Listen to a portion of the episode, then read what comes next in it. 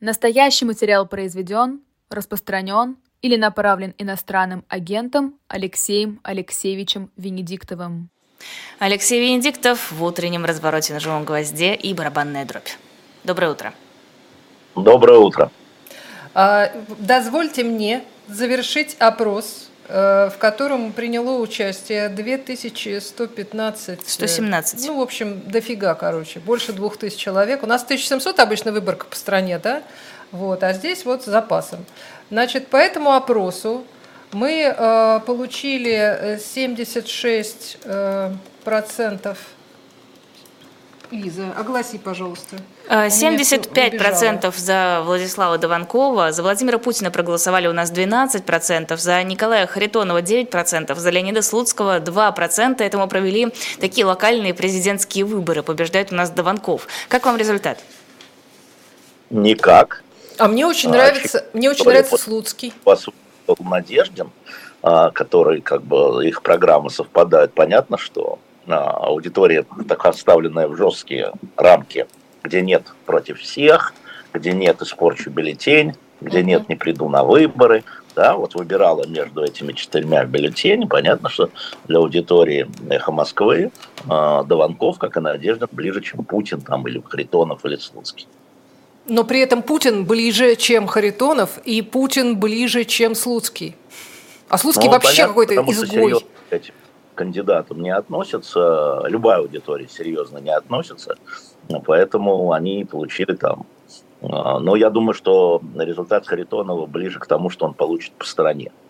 У нас коммунисты адекватно представлены, поддержка коммунистов в, нашем, в наших избирателях, что называется. Угу. А, так, ну что же, надо уже переходить к другим, э, к другим По поводу... важным вопросам. Давай чуть-чуть еще про Надеждина, да. раз уж мы с ним угу. говорили. Борис Борисович, мне кажется, очень оптимистичен и говорит о том, что э, пока случаев каких-то претензий к его сотрудникам, ну, буквально раз-два обчелся, и, судя по всему, это связано не э, с их работой в предвыборной какой-то кампании, а с предыдущими делами. Э, стоит ли сейчас, на ваш взгляд, опасаться сторонникам Надеждина каких-то репрессий? Опасаться надо всем всегда. Как это выяснилась история с Киркоровым. Даже Киркорова надо было опасаться. Там Хазанову надо опасаться. Собчак а, надо опасаться. Тоталитарное устройство на государство похоже на то, что самая востребованная профессия – доносчик. А, придуманные, соответственно, обвинения, непридуманные обвинения, кажущиеся обвинения становятся средством популярности – Поэтому надо опасаться, конечно. Э, ну хорошо, опасаться, опасаться. Но я так понимаю, что э, вот этот оптимизм Надеждина это все-таки э, ну такое нормальное политическое поведение, да, потому что э, вот эти вот заявления, мы будем там участвовать, мы будем бороться, мы будем подавать в суд, он просто должен так говорить. Или э, нет, или... Оля, это ты придумываешь. Нет, я просто Сам спрашиваю, так ли это? Понимал, он прекрасно понимал, что 17 марта его политическая жизнь не заканчивается. Будет он зарегистрирован, не будет он зарегистрирован. Да? Он э, играет в долгую, по-моему, это чат э, ясно сказал э, в вашем эфире. Угу. И выборы, выборы сентябрьские в регионах, затем новые выборы президента. Он на это э, настраивался, у него вот эта история сегодняшняя, это трамплин его как бы нового витка, если его, конечно, не остановят по дороге. Но он уже вошел в историю. Эта история, он уже вошел в историю, скажем так.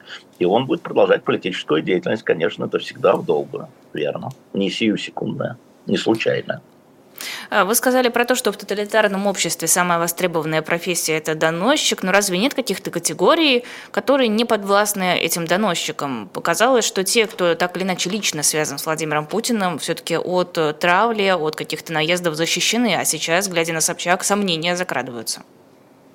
Ну, про Собчак это совершенно верно, это новый этап, когда люди, которые не были защищены, это там фантазии, почему люди были защищены, у Собчак бесконечно были какие-то столкновения с правоохранительными органами, но сейчас это вышло на новый этап, безусловно. Но вы же не знаете, какие доносы пишут друг на друга разные башни Кремля Путину. Они друг на друга пишут. Это теперь борьба за место уха правителя. Поэтому это именно как профессия востребована во всех слоях общества – на всех ступенях. Ничего не удивляет. В тоталитарном государстве главное обвинить своего политического соперника, конкурента, успешного писателя, успешного актера, соседа по коммунальной квартире. Комната нужна. Это все одно и то же, чтобы вы понимали. Это все одно и то же. А, большинством доносов двигают очень корыстные а, желания. Не потому что ради правды, а потому что ради комнаты. Ну или ставки в театре, неважно. А, поэтому, да, востребованы. Или там место там, не знаю, секретаря Совета Безопасности при Путине. Тоже может доносик написать на всякий случай про Патрушева-младшего, чтобы задеть Патрушева-старшего. Это система, это не, не случайные какие-то выбросы, протуберанцы. Да, это система, которая поощряет доносы. Она поощряет доносы. Значит, она поощряет доносы всех на всех. Кто сейчас ближе всего к путинским ушам? Ну, есть группа людей по разным направлениям, есть военные, есть экономисты. Там нет такого, что вот сидит один человек, типа там Патрушев или Ковальчук, они просто так их называют и говорит Путину делай так, делай это. Ничего подобного, скажем. А в области там, экономической, конечно, первый человек – это Набиулина, второй Мишустин, ну и там Белоусов, не, не Дмитрий Орешкин, а Максим Орешкин. Развелось Орешкин. Вот, э, поэтому в области военной, я думаю, что там речь идет о, о некоторых, ну, о Шейку понятно, но о некоторых генералах, которые, фамилии которых мы, может быть, даже не знаем, которым он верит, которым он доверяет. Ну, вот, например, э, еще в январе прошлого года он сильно выдвигал Теплинского. А сейчас, соответственно, на Теплинского тоже наедут. Слушайте, ну это двор, э, который интригует, который пытается следующую ступеньку занять. А скажите, вот вы упомянули про, про успешных писателей. Вот это вот э, странная затея по поводу того, что мы разрабатываем некий проект, как писатели должны влиться, вот это все. Это же даже не законопроект, это вообще ничего. Зачем это Нет, затеяно и для кого? Как? Это заход на президентский грант. Это за бабло. А. Любой проект требует бабла хоть новая философия, хоть новая литература, а, хоть новое кинопроизведение, очень много, потому что нам надо снимать патриотические фильмы, поэтому деньги давай. Я в этом усматриваю в первую, в первую очередь, я в этом усматриваю корысть. Конечно, там есть какие-то соображения, другие, а, эстетические, патриотические, какие и религиозные, какие хотите. Но в основе этих действий это вот атмосфера позволяет побеждать конкурента не на честном поле, а когда у конкурента на ринге связаны руки. А лучше вообще его не было. Он ушел с ринга и за неявкой да, тебя объявляют победителем на грант, например, или на коммунальную квартиру, неважно, не имеет значения. Или на следующую ступеньку военной иерархии. Вот. Это такая обстановка. Почему я говорю, что переход от авторитарности к тоталитарности, он имеет вот этот элемент – да, когда частный интерес корыстный возобладает. Ну, сколько тоталитаризма э, мы видели примеров, да, вот программа тираны, извините. Э, да. Сколько разных э, э обществ проживало вот этот этап, и они, в общем, похожи наверняка. Придво... Этим, да. Придворные, вот я, да, вот эти вот истории. Я когда в Лермоне в университете лекцию студентам читал, угу. да, и я привез дилетант показать, Путин, э, Август, император Август, Путин Древнего Рима, который мы выпустили в 20 году еще, а, номер дилетанта. И вот культура доносов э, Ой. Ой. при Августе, при Золотом веке. Угу. Историки написали про Золотой век Августа, придворные историки. Ну, это, да, очень похоже было, да, и мы со студентами это разобрали, да, черт побери. Ну, как все похоже было 2000 лет тому назад. Вот Сос... такая история. Соскучились по общению со студентами? Ну да, я же как иноагент не могу преподавать, э, читать лекции в России. Нам приходится читать лекции не в России. А, а скажите, можно я еще про эту лекцию? Можно, да? А, там помимо студентов были э, какие-то еще взрослые люди, или это взрослые студенты, или преподаватели пришли, какие-то, я не знаю, там еще э, люди, может быть, со стороны, возможно, нет? Ну, я не вел регистрацию, угу. конечно. А, там были преподаватели, собственно, которые меня и пригласили. Тем более мне было, значит, нужно восстановить свой французский, потому что два часа на французском, два с половиной, это, в общем, непростая история, чтобы тебя еще понимали, что ты имеешь в виду подтексты не передаются мною. Вот. Но, наверное, были люди, были люди из грузинской диаспоры. Потом ко мне подошли, мы поговорили с ребятами про Саакашвили. Ну, они говорят, что они тоже студенты. Ну, мне все равно, это угу. аудитория, да? Если у них открытый вход, значит открытый вход. Была какая-то регистрация, не знаю, как. Приехали люди из Парижа, приехали люди из Леона, студенты. Угу. Ну, э, обиделись студенты в Гренобле, что я к ним не пришел, кто меня позвал. Тут вот в Париже ко мне тоже на улице подошли, видимо, они где-то там выкладывают какие-то вещи и говорят, а почему вы не у нас в Сорборе? Я говорю, кто меня позвал. Вот, э, поэтому куда позвали, туда пошел. А, я хотела еще вернуться к властным структурам. У меня просто... Их очень впечатлило, я же показал и привез новый комикс. Да, да, да. Да, да. Про группа Вагнер, я вам сейчас покажу последнюю страницу. А кто выпустил-то этот новый комикс? Э, да, простите. Видно? Не очень хорошо там отсвечивает. Путин стоит? Ну, Путин вроде. Нет, Похож. Смотрите, как сделал на черном фоне. Да. Фигура, да, уход. А ага. что написано? Это Путин, Путин, конечно. А вот конец Вагнера. Сейчас я Вот это я у вас видела фотографию, да. Да, да, да. да вот этот комикс я купил, мне просто мой там, продавец книг, который я же собираю комиксы, позвонил, сказал, слушай, у нас тут разбирают, тебе не надо, скупают в Париже этот комикс. И я, значит, естественно, первое дело прямо из аэропорта, я прыгнул к нему в магазин, и он из-под полы, господи, я вспомнил Советский Союз, из-под полы дорогую книгу мне продал. Дорогую, в смысле, дорогую сердцу. А кто это, э, кто, а, кто автор, откуда этот, э, возникла эта идея?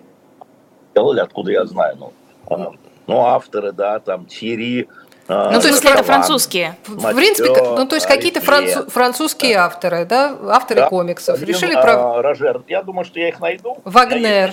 Угу. Сделать интервью, может следующий приезд. Вот. Но я их найду, конечно, это интересно, ну вот, да. И студенты очень впечатлительны, потому что все знали про Вагнер. Потому что здесь группа Вагнер известна, потому что она работала во французской Африке. Угу. Ну, во Франции. А что написано-то на последней странице? Что-то я еще не дочитал. Ну, вы Нет, показали ну, там последнюю возле, страницу, возле там одна Путина какая-то надпись. Э. Да, прям посреди темного фона. Интересно же. Я скажу. А хозяин Кремля никогда ничего не забывает. вот это, это супер! Вот это прям фраза, последняя фраза из боевика. Это же вот это вот, это, да, да, да, это вот как, я не знаю, там, I'll be back, вот это вот прям, ох. Э, так вот, Отлично. возвращаясь э, к нашему, э, к нашему Кремлю, хозяину его ушам. Мы просто с Кириллом Юрьевичем Роговым говорили в среду, у нас был, было особое мнение, и он считает, что есть некая сила жесткая и сила мягкая. Это как раз было сказано к ужесточению приговора Борису Кагарлицкому, ему заменили штраф на реальный уголовный срок, что вот мягкая сила попыталась дать ему штраф, сильно, жесткая сила в итоге продавила, и ему дали реальный срок в колонии. Действительно, действительно это так работает? А я не согласен в этом случае с Кириллом, хотя чаще соглашаюсь, тем не соглашаюсь. А, мы это видим по некоторым другим историям. Значит, э, противников активных, критиков, скажем так, военной операции Путина, им предлагается сначала уехать. Им дается штраф, и это намек. Идите отсюда. Вы нам тут не нужны, идите там маргинализируйтесь. Ах, ты не понял? Ты еще интервью даешь? Живому гвоздю, новой газете, еще кому-то. Ты еще рассказываешь? Получи гранату.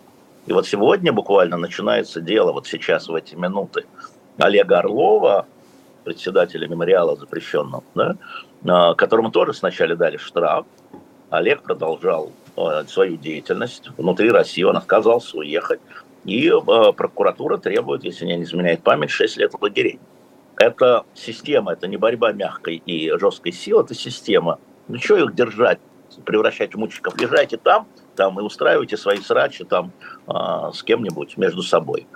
Вот, вот в чем там история. Это, это выдавливание, э, потому что на самом деле на фоне всего, да, ну сколько нас иностранных агентов? 400 всего. Ну, вообще ничтожно. И все, две трети уже за границей. Политзаключенных сколько? Ну, по мемориалу их 880. ну, на 140 миллионов это как-то так, да, но их надо выдавливать, выдавливать. Вот опасных надо сажать. Тех, которые при, людей на улицу призывают, их надо сажать. Ну или запугивание. А вообще этих выдавливать, они там вот пусть будут. Это политика такая. Сейчас она такая, потом она может быть другая. Поэтому история с Борисом Кагарлицким, который, на мой взгляд, совершенно политический, а, политическая история, ничего там он криминального не делал, и тем более с Олегом Орловым, эта история была такая, вы не поняли? Ну хорошо. Вы хотите тут с нами драться? Ну хорошо. Хотя за Кагарлицкого там прямо на Валдайском форуме заступались люди, лично известные Путину, публично, э, итальянские левые, канадские левые. И он говорит, я посмотрю, я разберусь, потом ему дали штраф. А он не, Путин понял, он не понял, получается. Ах, ты не понял, ща мы тебя. Вот какая-то история. Я очень надеюсь, что по итогам сегодняшнего судебного заседания мы сможем завтра пригласить, пригласить к нам Олега Орлова в эфир. Очень на это рассчитываю. Заседание, по-моему, уже сейчас должно было начаться, и да, результаты скоро должны быть известны. Началась. Она началась. А вот мне интересно, вы когда говорите о том, как э, решается вот судьба да, людей, э, кого, кого оставить, кого выдавить, кого посадить, а, но ведь э, это должен быть какой-то это должна быть какая-то группа людей, которые принимают эти решения.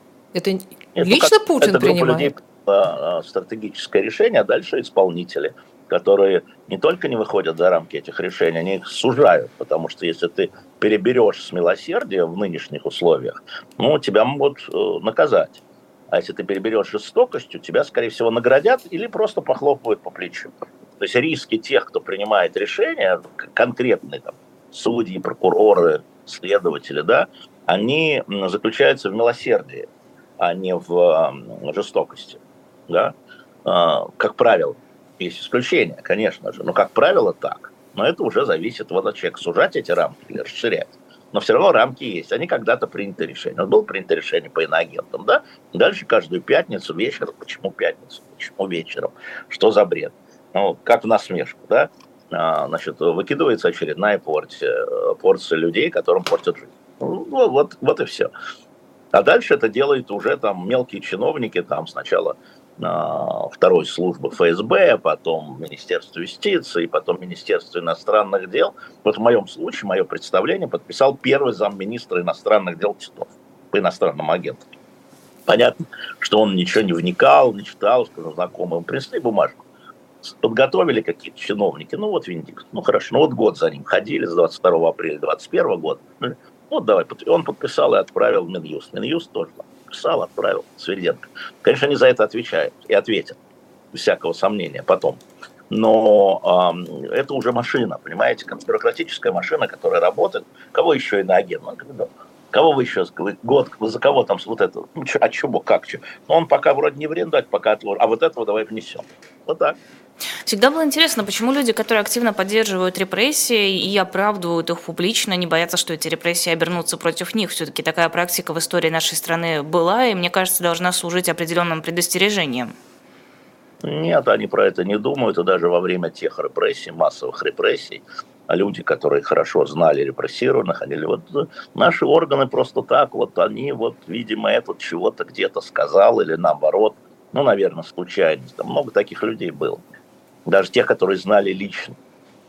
Поэтому ну, кстати, Лиза, с коррупцией это... такая же история, когда э, сколько бы ни происходило коррупционных процессов, э, рядом находящиеся чиновники не чувствуют себя в опасности до того момента, пока не начинается это Хотя не все, наверное, наверное, э, наверное, не всегда эти коррупционные истории тоже чисты скажем так. Э, тут Путин неожиданно высказался в пользу Байдена. Я, честно говоря, не ожидала от него да. таких высказываний. Что это было? С какой целью? Это было... Ну, подождите. А, ну, во-первых, вы что, я сейчас сниму маску, и окажется, что я не двойник Венедикту, а двойник Пескова. С какой целью? Так вот, сниму, как я маска. Но Песков Нет, на такой а, вопрос не ответит. Как вам кажется, это же не может быть просто так. Да, это не просто так. А, значит, смотрите, вот мы вчера как раз с Пастуховым, я рекомендую эту часть нашу Пастуховскую посмотреть, но мы с ним как-то совпали, что редко у нас бывает, на том, что вот его это интервью вторичное, да, которое он дал Павлу Зарубину, это то, что он хотел сказать Карлсону, а Карлсон ему не дал это сказать. Карсон его увел с этой дороги. То есть Карсон его увел с той дороги, которую он готовил. И вот пришлось, значит, вот э, вызывать э, подставку, да, и этой подставки митинг. Значит, а, и важно было, как он ждал точно от Карсона вопроса про Байдена и про Трампа, да, а он сказал, теперь по сути. Я абсолютно уверен, я повторю это еще раз, а, что наш кандидат, кандидат российского власти Российской Федерации, наш, ну, хорошо, российский кандидат на президентских выборах в Америке, это не мистер Байден, это не мистер Трамп, это мистер Хаус. И поэтому нынешняя ситуация Путина очень устраивает. Если бы он мог, он бы призвал бы отменить выборы, и пусть все будет так, как есть. Президент Байден а, с известными проблемами, да, и проблемами по здоровью, и проблемами, связанными с его сыном. То есть ослабленный американский президент, агрессивный Конгресс, который постоянно топит против президента Байдена и против его политики. В результате что? В результате Украина три месяца не получает обещанного. Так это же хорошо для Путина. Зачем же нам менять это на то? Вот идеальная ситуация. Слабый президент Байден с проблемами, которые у него есть. Потому что Трампа не обуздаешь. Трамп у нас это самое гонит и гонит. Мало ли что он начнет гнать. Зачем нам этот Трамп? Тем более, что в 2016 году, когда Трамп пришел, дружок, да, первое, что он сделал в украинском направлении, это он отменил эмбарго на оружие Украине, которое вел Обама. Первое. Джавелины стали э, поставляться туда, и на Донбассе все это происходило. Поэтому Трамп непредсказуемый. Главное, чтобы был хаос, чтобы они друг друга жрали и забыли про Украину.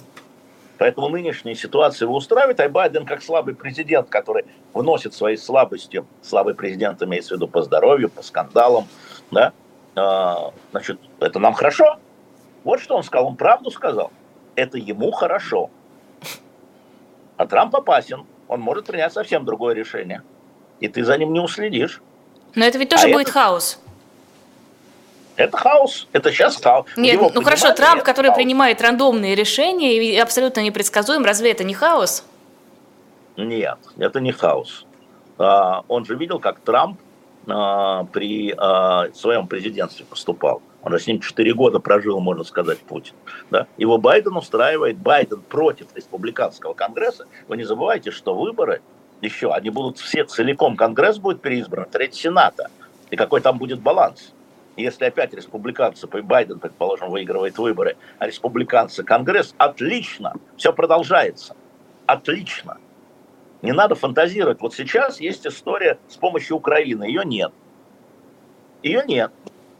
Из-за этого хаоса. Вот наш кандидат в президент. Хаос. А как вам законопроект о запрете на рекламу у иностранных агентов? Э, никак. Что ты от меня хочешь? Не будешь давать мне рекламу. Ну вот, кому же я буду платить а мы деньги? так рассчитывали, да, Нет, ну если серьезно, если серьезно, это разве не новый уровень дискриминации? Ну, конечно, это новый уровень дискриминации, но кого это удивляет, еще раз напомню, это касается 400 человек. Страна от этого не вздрогнет. А, ну, понятно, что вот это выдавливание а, критиков, скажем, я даже не скажу противников, критиков из страны, значит, часть сажаем меньше, большую часть выдавливаем. И дальше начинаем рубить им отношения и их возможности. Вся история с иноагентством, если вы вспомните самое начало, мы уже здесь несколько раз говорили, а вы не верили и качали головой, это оторвать иноагентов от их аудитории, потому что иноагенты – это люди, которые в публичном поле, имея свою аудиторию, больше, меньше, качественную, менее качественную, да, они критикуют правительство. Так вот, критиков таким образом кого-то посадить, но это критики действенные, да, которые там призывают политики, в первую очередь, да, кого-то напугать, история с Сашей Скочеленко, например, это же не, не действенная история, она же не призывала на улице, да, это напугать, а, чтобы не критиковали таким образом, а большинство выдавить из страны и затем порвать им связи, потому что это же касается российской рекламы. Это на, у нас эм, будут наказываться по этому закону значит, российские, а не иностранные рекламодатели, но зато, там есть такая тонкость в законе, что реклама-носитель тоже наказывает. То есть этот иноагент, если он берет эту рекламу, он тоже наказывается. Он тоже попадает под закон. Вот такая история. Отсечь, отрезать. И, изначально, ну, конечно, ну да. Мы ну, се... да. Не Мы... планируете во Франции остаться? В смысле? У меня еще тут много дел. И не только во Франции. А... Сегодня, сегодня тут президент Макрон. Говорю я вам, подмигиваю Макрон. Президенту Макрона приезжает президент Зеленский. Mm-hmm. А тут я как раз Венедиктов мимо проходил. А? А тут как раз Венедиктов мимо проходил. Мимо ну, пройду, да. Понятно. Не обернусь даже, да. А да. я еще хотела... Хотела спросить... И, но я посмотрю, обернулся ли он, да и обернулся ли я, да, по известной песне. Да. да.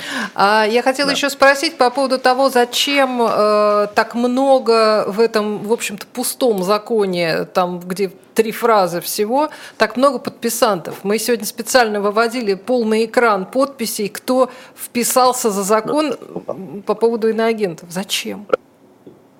По нелояльности, да, ты не можешь отмолчаться, ты не можешь заболеть, вот ты можешь заболеть и не прийти проголосовать, но угу. ты не отмолчишься. Это государство вот тоталитарного склада, где ты должен выступить за, ты не можешь промолчать.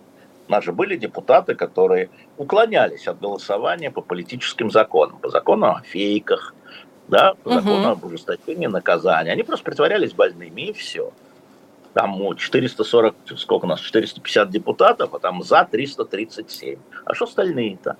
Да? А теперь нет. Теперь нет. Посмотрите, Дованков голосовал за все законы. Вот человек говорит, надо отменить закон. Вот эти законы голосовал Дованков. И это всегда, это все высечено в камне. Да? Ты отдал свой голос. А ты не хочешь приходить, тогда подпишись. И можешь не приходить. Тут Лавров сейчас сказал, что, по его данным, ЕС составил рекомендации для Украины, нужно делать ставку на поставку дальнобойного оружия, чтобы достать до сердца России. Кому это Лавров говорит? Кто аудитория э, вот этих угроз? Это российская аудитория, чтобы показать, что с нами воюет Запад.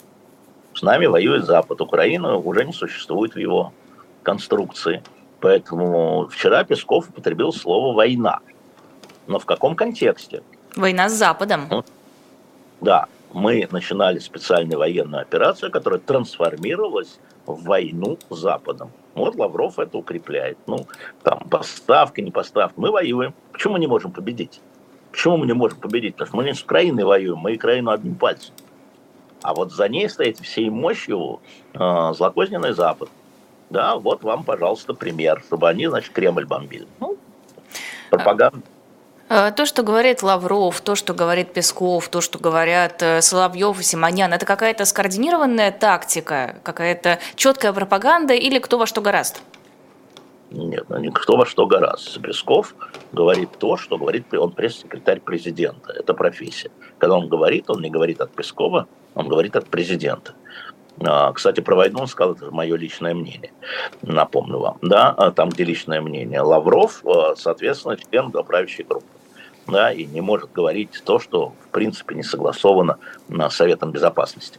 А что касается Симоняна и что касается Соловьева, они всегда играют дважды два, э, в 22, то есть всегда с заступ, за красную линию расширения, да, пропагандистская история, нужно вот эм, бежать впереди паровоза другая история. Бежать впереди паровоза, показывать направление. Это так, так же, как с милосердием. Если ты будешь грубить, а, то тебя похвалят и конфетку дадут. А если ты будешь говорить, ну зачем вы это делаете? Может быть, нам не надо? Да, могут и наказать, и эфира лишить. Мы, собственно, это и видели со многими актерами, а, со многими журналистами, которые рассказывают, сейчас уехавшие, рассказывают о том, как они работали. Пропагандистскую машину, когда они отказывались там ну, придумывать что-то, они увольнялись. Ну, вот. А, просто хочется как-то понять, сложить картинку, что пытаются донести россиянам все эти торжественные товарищи в костюмах. Что именно они хотят сказать? Что будут бомбить Кремль эти злые враги на Западе? Что война, судя по всему, затягивается, потому что Песков сказал, ну, мы не можем это быстро завершить, у нас э, весь Запад во врагах. Что еще? Э, достаточно смотреть за тем, что говорит президент. А, не надо смотреть, перечислять всех вышеперечисленных, а, потому что президент в своих двух интервью с Такеру Карл Ельцину и Павлу Зарубину, сказал, все, война затягивается, она будет бесконечна, потому что мы не за территорию, мы за справедливость. мы против нацизма, и вот и все, он это сказал, и для просто повторения мать учения для российской аудитории, это надо все повторять. Все надо повторять всегда, это тебе любой школьный учитель скажет. Да? Повторение, закрепление и так далее. Ничего нового нет, я не знаю, что так возбудилось от заявления Симонян. Ничего нет, я просто пытаюсь нет. Э, интеллектуальную вот. активность у себя э, включить, проанализировать. Вот это вот все. Вы не обращайте внимания. Это... У нас тут один из э, наших зрителей некоторое время, да. некоторое время назад потерял уже его комментарий, но вопрос в сущности был о том, почему так много всяких перепевок нацистских в, и в пропаганде, и даже в высказываниях, э, в высказываниях самого Путина периодически. Почему э, все время какие-то цитаты вылезают, которые были там чуть ли не на кинжалах СС, еще что-то такое. Откуда вот это вот идет, при том, что все время упирают на то, что мы боремся с нацизмом, там везде нацисты, там фашисты, а мы, значит, за, за мир. Ну уж не говоря про то, что слушатель вспомнил Ильина, который любимый философ, тоже, в общем, с фашизмом имеет некоторые отношения, скажем так. А почему тянет в эту, э, в эту идеологию? Почему все время вот как-то туда смотрят? Это Что они там черпают? Отец, отец современной пропаганды, который стал использовать штампы и э, технические средства, это был Геббельс первый. Первый. Да. И любая э, сторона, которая вводит тотальную пропаганду, вольно или невольно, берет его матрицы. Да? Э, чудовищная ложь запоминается лучше всего. Да? Ну, ну да, ну да. И поэтому она воспроизводится вот таким образом. Там, где в тотальная пропаганда, там применяются геббельские нарративы, потому что он отец-основатель. Это же он э, сделал так, что в каждой семье был значит, приемник, его звали, приемник немцы называли а, ртом Геббельса. Он есть в музее, а, в музее в Берлине.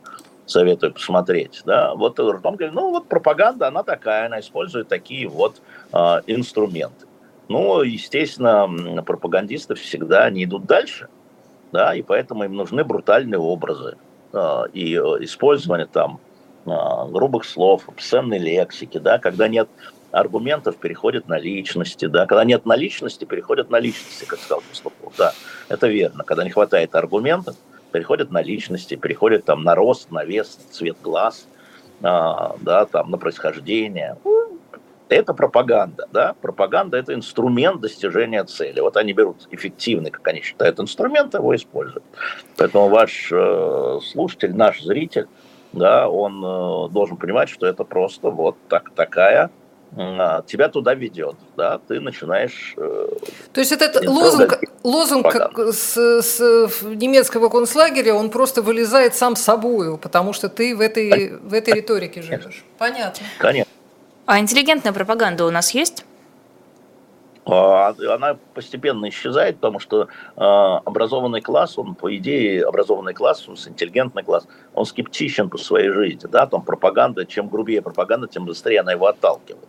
Но я еще раз вам напоминаю про корысть, что часть э, образованного класса использует ситуацию для того, чтобы занять эм, больше пространства а, после уезда тех, кто не согласился с этим.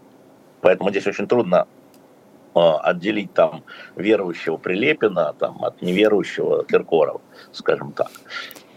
С Кантом-то что не так? Да, что, за, что, что к Канту Кант, привязались? С Кантом все не так. Ну почему, правда? Почему вдруг, э, вдруг Кант вылез как... Э, просто изо рта выскочил случайно у Алехандра? Ну не, не, не, это, да что, Холмогоров говорит, что там такие вообще философские измышления – Месяц тому назад президент Путин был в Калининградской области, был в университете Канта и очень Канта хвалил. Поэтому за Канта не беспокойтесь.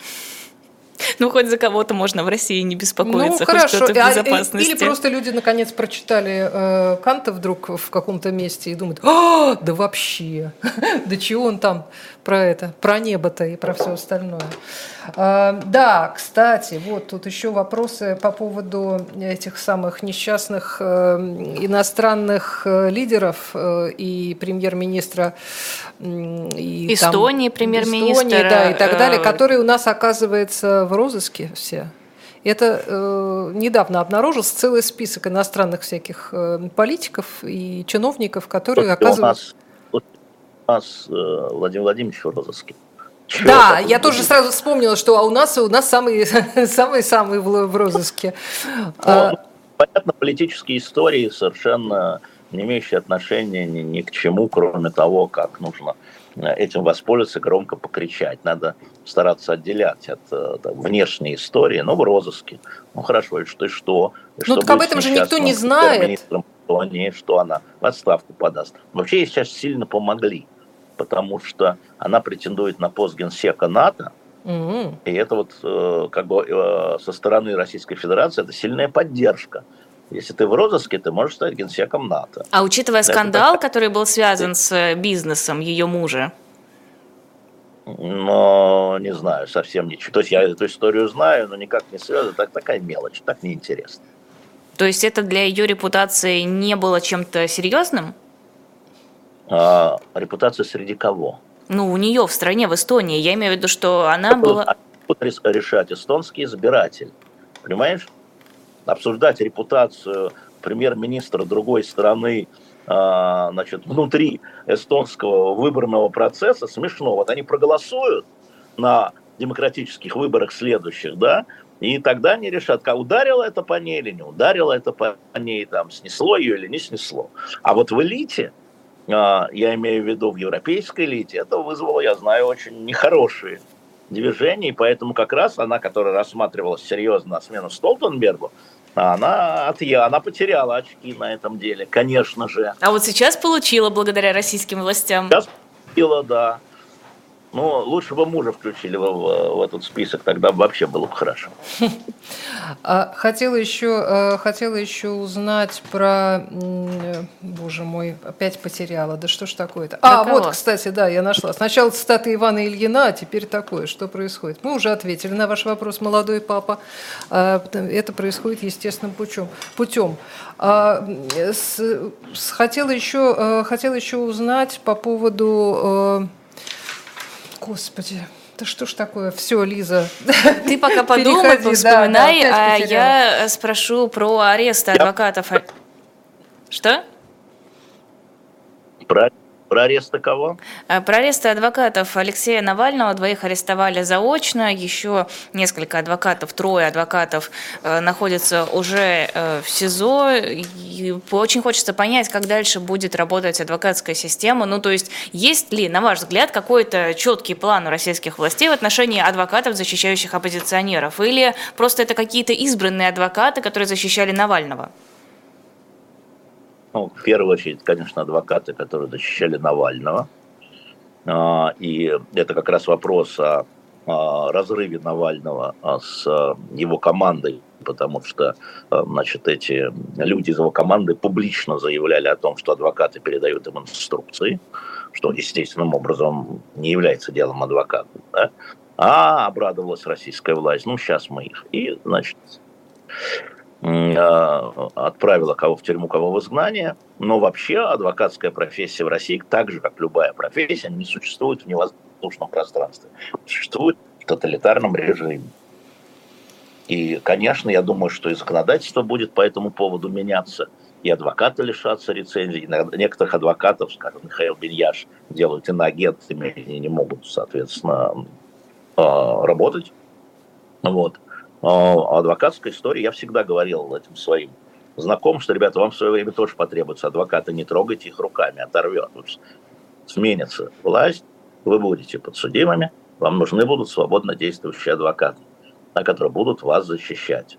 А, а, ну да, ну да, ну да, но все равно, но система по-прежнему, а, она жмет все слои населения. Почему она должна адвокатов не жать? Это политические дела. Дело Алексея Навального – дело политическое. Задержание его адвокатов, на мой взгляд, это тоже дело политическое. Вот. А, но при этом власть пытается, чтобы а, распространить эту практику, не задержание, а ограничение адвокатской профессии на все сообщество. Но это правда, да, слежу за этим внимательным образом.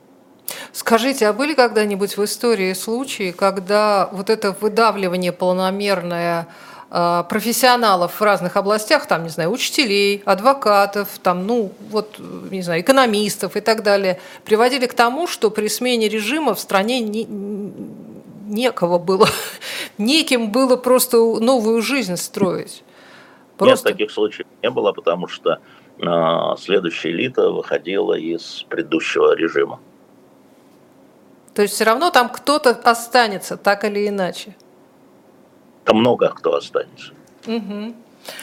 Были сейчас разговоры очередные, понятное дело, та же самая история про то, что Россия предлагала США соглашение, США это соглашение отвергли, и оно, вот мы на протяжении всех этих двух лет уже слышим о том, что есть какие-то закулисные переговоры. Действительно ли есть какие-то контакты, через которые Россия пытается договориться с Соединенными Штатами о мире? Нет. А контакты идут, насколько я знаю, насколько мы слышим от президента, а, по линии спецслужб. Это контакты касаются борьбы с терроризмом, профессиональные, которые существуют, например, в Сирии. А, контакты касаются среди спецслужб по обмену известными заключенными – на этом уровне. Политические контакты или посредники практически отсутствуют, потому что надо понимать, что вот э, как раз Путин, а, он делает публичные заявления, давайте там замеряться, да, американцам, не украинцам, американцам. Угу. И какие тут контакты, что можно предложить, вот что можно привести в папочке, что Э, уходить, за, как сказал Путин, за военных территорий не собираются. Что привести в папочки? Ну, не знаю, хотя бы какие-то конкретные... Это была, это была спекуляция, мне кажется. Ну, часть информационной войны с двух сторон, ну хорошо, пусть она будет, просто надо понимать, что ничего серьезного за этим нет. К сожалению, может быть, потому что, ну, вы знаете, в Белгороде вчера погибла четырехмесячная девочка – а, недавно в Харькове погибла шестимесячная девочка с другой стороны фронта. И э, на мой вопрос, у вас таких девочек еще много двум сторонам? Сколько еще надо? Вот. Э, все говорят мне, ну а, а что делать-то? А что делать-то? Вот и все. А это какое-то... вот я здесь тоже об этом Завтра буду, не завтра, а на следующей неделе в Лондоне. Разглядишь, что никто не знает, что делать, правда. Понятно, что нет никаких эм, оснований говорить о прекращении огня сейчас. Никаких оснований. Оба правительства, я имею в виду в данном случае украинское и российское, к этому не готовы, чтобы они не заявляли. Поэтому оснований нет. А отставку Залужного вы как трактуете? Ну, там есть э, военная часть расхождения, потому что Залужный уже э, сразу после неудавшегося контрнаступления украинского летнего он предлагал э, в свое время, как Суровикин за полгода до этого, значит, сесть в глухую оборону, а, значит, э, Зеленскому, а Зеленский, который как бы взял на себя, он же верховный главнокомандующий, он взял на Зеленский, он же взял на себя, ну, он президент Победы, а Победы нет. Так, опять, опять что-то произошло. В Жухосе должно починиться. Алексей Алексеевич, вы нас слышите? Нет, у нас какие-то проблемы. Может быть, переподключить Алексея Алексеевича, а то он у нас э, завис в живописной позе, и звук Выглядит тоже хорошо. не работает. Мне нравится. Нет, мне тоже, конечно, нравится. Попробуйте переподключиться. Да, вы пока Олечка. мы переподключаем Алексея Алексеевича, можете поставить нам лайки, вы можете на нас подписаться, если все еще можете не даже подписались. дизлайки поставить, честно говоря. Все, что вы поставите, все, слава богу. Э, Оля дизлайки, Алексею Алексеевичу лайки, а ради меня можете зайти на shop.diletant.media. А, а мне еще сердечко пришли. Отдельно. На журнал наш можете подписаться, оформить прям полноценную подписку, чтобы к вам журнал приходил, как в старые добрые времена. И еще можно комикс «Спасти княжну Тараканову» купить шестой том нашего комикса из серии «Спасти» э, с очень красивой обложкой, хотя э, автор комикса считает, что обложка должна была быть другой. Ну да ладно, об этом в другой раз поговорим. Можно уже сейчас его заказать, и он к вам отправится в самое ближайшее время. Ну и книжки разные посмотрите. Там есть серия довольно интересная «Города и музеи мира». Там есть Ярославль, пригороды Ленинграда, Горький, Кострома, и есть э, и другие страны. Есть э, Улан-Батор, у нас есть э, города Кипра, у нас есть, что там еще было, Краков, Дельф. В общем, выбирайте сами. На любой вкус и цвет есть города и музеи. Вам, наверное, будет интересно. Все-таки вы у нас аудитория культурная, интеллигентная. Мы вас за это любим и ценим. Кстати, об аудитории. Вот тут есть у нас некоторые персонажи, там Нина, Татьяна, вот такие, знаешь, которые с полное имя, полная фамилия. Вот, это вот такие вот персонажи. И э, они периодически нам что-нибудь такое пишут, правду правду матку. Это какую? Ну. И на агенты Белгород не обсуждают, мораль не позволяет у этих вырусей. А я, кстати, хочу сказать э, для, специально для Татьяны, что, например, эм, узнать о том, что происходит в Белгороде от э, тамошних журналистов или активистов, невозможно, потому что для них опасно рассказывать о том, что, какая обстановка в городе. А за то, что ты что-то выкладываешь, какие-то фотографии или видео да, в социальные видео сети, и... можно вообще получить э, дело. Алексей Венедиктов к нам вернулся. И тоже опять... А, нет, Не-не-не, моргает. Шевелится. Я, не очень понял, как это мы не обсуждаем Белгород, когда только что сказал про девочку из Белгорода. Да, вот, видимо, поэтому ну, Татьяна и вспомнила. Кто-то не слышит, Татьяна, значит, надо слушать. Значит, про Залужного я верну. Да, да, да. Вы остановились а, на том, что Зеленский президент Победы.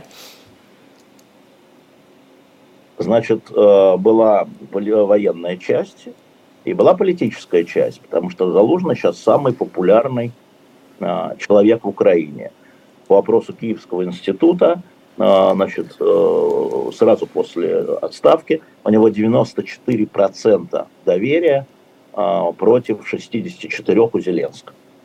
И, конечно, офис президента Зеленского видит в нем политического соперника, потому что у него есть свой электорат хаки, так называемый. Он очень популярен. Вот, вот оно и случилось. Такая история. А я, кстати, подумала, а в, в России есть э, суперпопулярные военные, которые могут Нет, сравниться? Я, если, я, если я правильно вспоминаю, то по опросам у Шойгу 7%, 7% или 8%. Было 15 э, до начала военных действий, сейчас 7 или 8. Пригожин мог стать э, вот таким военным? Но он не военный был, очевидно же, конечно же, нет. Но он был популярный, да, он набирал довольно быстро, его как бы позицию одобряли 40%. Мог. А то, что у нас таких военных нет, это связано с какими-то причинами, их, не знаю, профессиональными компетенциями, или э, Путин боится последовать примеру Или Зеленского и, и создать себе и создать себе конкурента. И поэтому как раз то, что говорили, что меняются вот эти вот главнокомандующие, что никто никого не запоминает, они все чередуются, как в колоде. Но в отличие от Украины у нас не меняется ни министр, ни начальник генштаба, да, и они не в публичном поле, это тоже верно. Значит, публичное поле отдано гражданской администрации Путину, Пескову, да, а, поначалу это был генерал Коношенков, который сейчас исчез совсем. А, Путин забрал на себя а, освещение военных, военных действий. Забрал на себя. А, но это, ну, но это продуманная тактика, потому что зачем тут Наполеон? Конечно, что же это такое? Хотя, с другой стороны, а, если речь идет о неприятных каких-то некрасивых результатах, то их лучше отдавать э, как раз военным. Военные должны сообщать о том, что погиб там корабль или там что-то пострадали какие-то. Значит, Путин не считает, что есть неприятные результаты. Ну да. У нас самое лучшее оружие же. Я же тут узнала опять, у нас супер оружие, лучше нет вообще ничего на свете.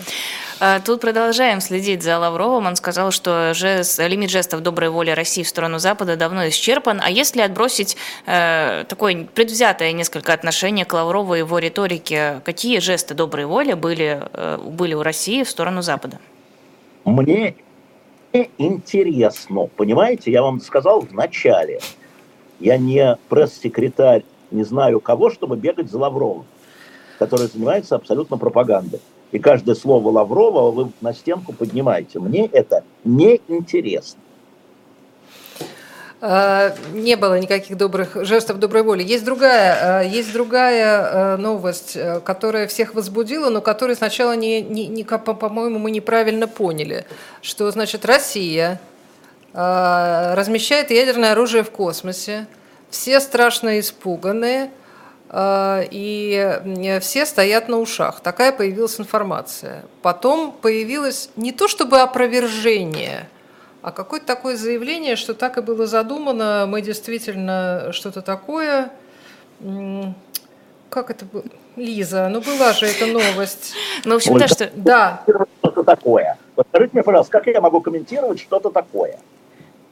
Нет, что точно, совершенно. Вчера, вчера Можно появилась узнать? информация э, по поводу того, что Песков назвал уловкой Белого дома сообщение о планах Москвы разместить ядерное оружие в космосе. Замглавы МИД Рябков назвал это голословными утверждениями, которые не сопровождены доказательствами. Но есть нюансы. Слово опровержения сказано не было. Так оно есть или его нет? Э, откуда появилась эта история про, про то, что Россия э, размещает ядерное оружие в космосе? Значит, проекта размещения оружия, а, ядерного оружия, другого оружия в космосе есть и в США, есть и в России. Есть. И давно они этим занимаются. Поскольку есть. И поскольку сейчас, да, может вам напомнить слова «Звездные войны»? Нет. Может вам напомнить слова при Рейгане, да. 30 лет назад, да? И а, раз, э, исследования на эту тему велись и ведутся в обеих странах, и ни у кого нет сомнений.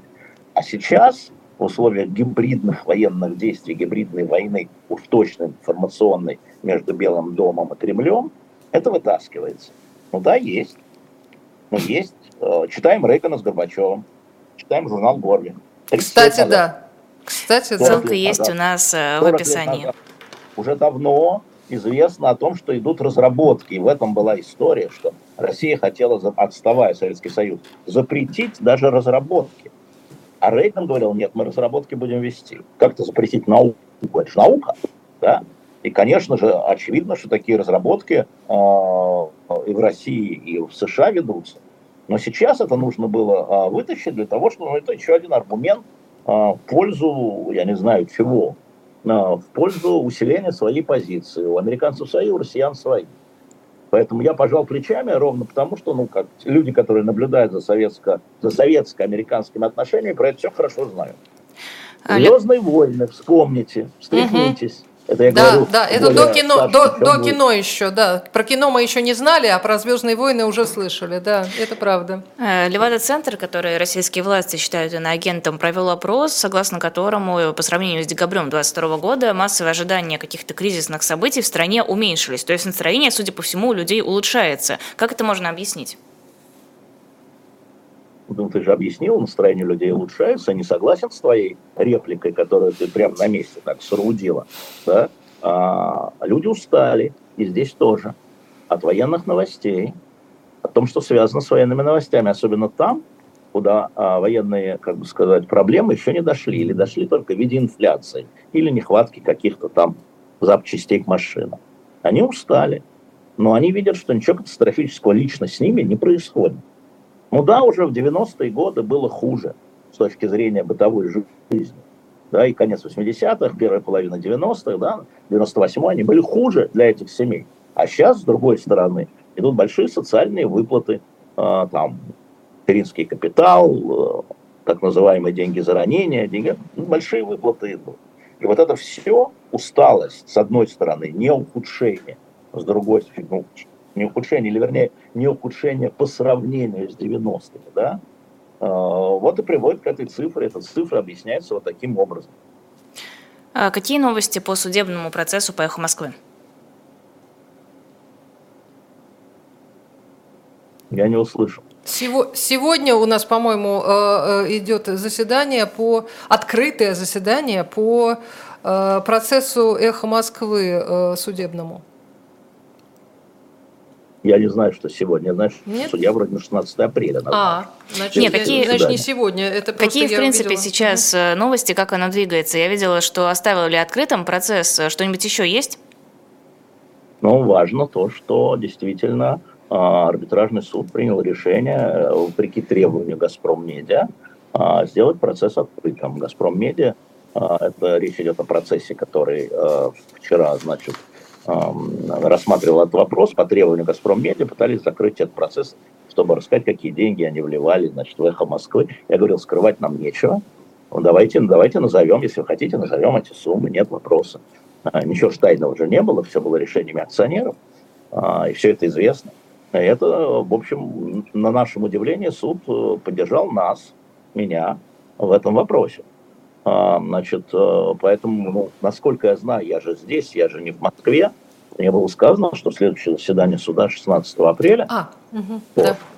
Поэтому, я не знаю, может, еще какой-то процесс идет. Я вообще стал большим судьягой. Я вообще весь в судах. Кто на меня я же, я же безработный пенсионер, мне делать нечего, я хожу по судам. Знаете, есть такие люди, которые ходят по судам. Я хожу по судам, то в качестве ответчика, то в качестве истца, то в качестве ответчика, качестве истца. У меня сейчас процесс с Пригожиным не закончился, прости господи. А, а вот, я говорю процесс с генпрокуратурой, там, а, с Минюстом, о чем мы еще с кем, с Роскомнадзором, в общем, у нас есть, у нас есть где посудиться еще. Вот, поэтому мы же говорили о том, а, в свое время, что мы подавали против Генпрокуратуры и, а, соответственно, а, Роскомнадзора за закрытие «Эхо Москвы», считаем его незаконным. И в ходе этих процессов выяснилось на самом деле, что это не Генпрокуратура и не Минюст, а это решил Совет директоров «Газпром Медиа». Ну, Совет директоров «Эхо Москвы» назначен «Газпром Медиа». Мы пошли и подали на них теперь. Но если это не Генпрокуратура, кто же закрыл «Эхо Москвы»? Да? Давайте пойдем снизу линии. Мы подали в суд и потребовали компенсацию, как акционеры. Но они возбудились и сказали, что надо проводить закрытые заседания. Суд им вчера отказал. Это правда. Это победа здравого смысла. Редкое и от того еще более приятное. А, Алексей Венедиктов был в нашем эфире. Спасибо огромное. После нас будет небольшой прерыв, потом в 15 часов персонально ваш Виктор Шендерович, в 16.05 программа «Настоящий полковник» с Александром Минкиным. Потом на канале «Дилетант» в 18.05 Нина Хрущева расскажет, как товарищ Берия вышел из доверия. И в 20.05 программа «2024» с Андреем Козыревым проведет ее Сергей Бунтман. Всем большое спасибо. Приходите завтра в 9 часов утра на следующий разворот. Ольга Журавлева. Лиза Аникина и хорошего Алексей дня. Венедиктов. Спасибо.